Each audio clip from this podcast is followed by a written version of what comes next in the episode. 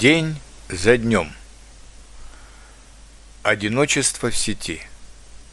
2 августа 2015 года. Несколько лет назад был фильм с таким названием, но тот фильм был прежде всего про любовь. Мне же понравилось название, потому что оно очень хорошо характеризует психологическое состояние большинства из нас или, по крайней мере, большинства из молодых людей в настоящее время. Бурное развитие технологий, появление компьютеров и интернета, развитие новых гаджетов для общения в виде мобильных телефонов, смартфонов, айпедов и планшетов резко изменило нашу жизнь за последние 25 лет. Нам теперь легче найти необходимую информацию, легче готовить доклады или изучать языки – Легче искать и находить друзей по всему миру, легче увидеть красоты далеких стран, не выходя из своей комнаты. Но одновременно все это создало массу новых проблем. Например, мы гораздо меньше двигаемся, меньше занимаемся спортом, меньше уделяем внимания семье и детям, и, как ни странно, меньше реально общаемся со своими друзьями и близкими. Конечно, кто-то может сказать, что у него теперь тысячи друзей по всему миру, которые ставят лайки на его посты. Но разве это реальные друзья? Разве это люди, которым вы можете доверять свои тайны, с которыми вы можете посоветоваться в трудных ситуациях и которые могут реально вам помочь? Большей частью это не так.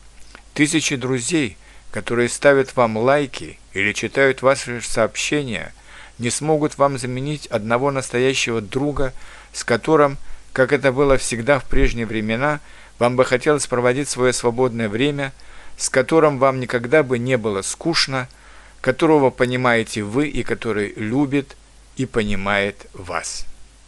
А без такого друга мы остаемся одинокими в сети, одинокими в жизни, одинокими в любви. И многие молодые люди уже привыкли к такому одиночеству. Они могут сидеть рядом на одной скамейке в парке и не замечать друг друга, нажимая на кнопки своего смартфона, играя сами с собой или выискивая информацию, которая неинтересна и не нужна другому. Они все больше живут нереальной, а этой воображаемой и очень одинокой жизнью в сети. Они целиком зависят от нее, но зато совершенно независимы от других людей, живущих рядом с ними. Они не видят и не слышат их. Такие люди уже не могут ни на минуту отказаться от этой воображаемой жизни, от этого светящегося экрана, от своего одиночества в сети. Иногда это может закончиться реальной трагедией, потому что они не поднимают взгляд от экрана смартфона, даже когда переходят улицу или спускаются по ступеням крутой лестницы. Они там, они здесь. А поэтому они попадают под машины, они падают с лестниц, не понимая, где они и что с ними происходит.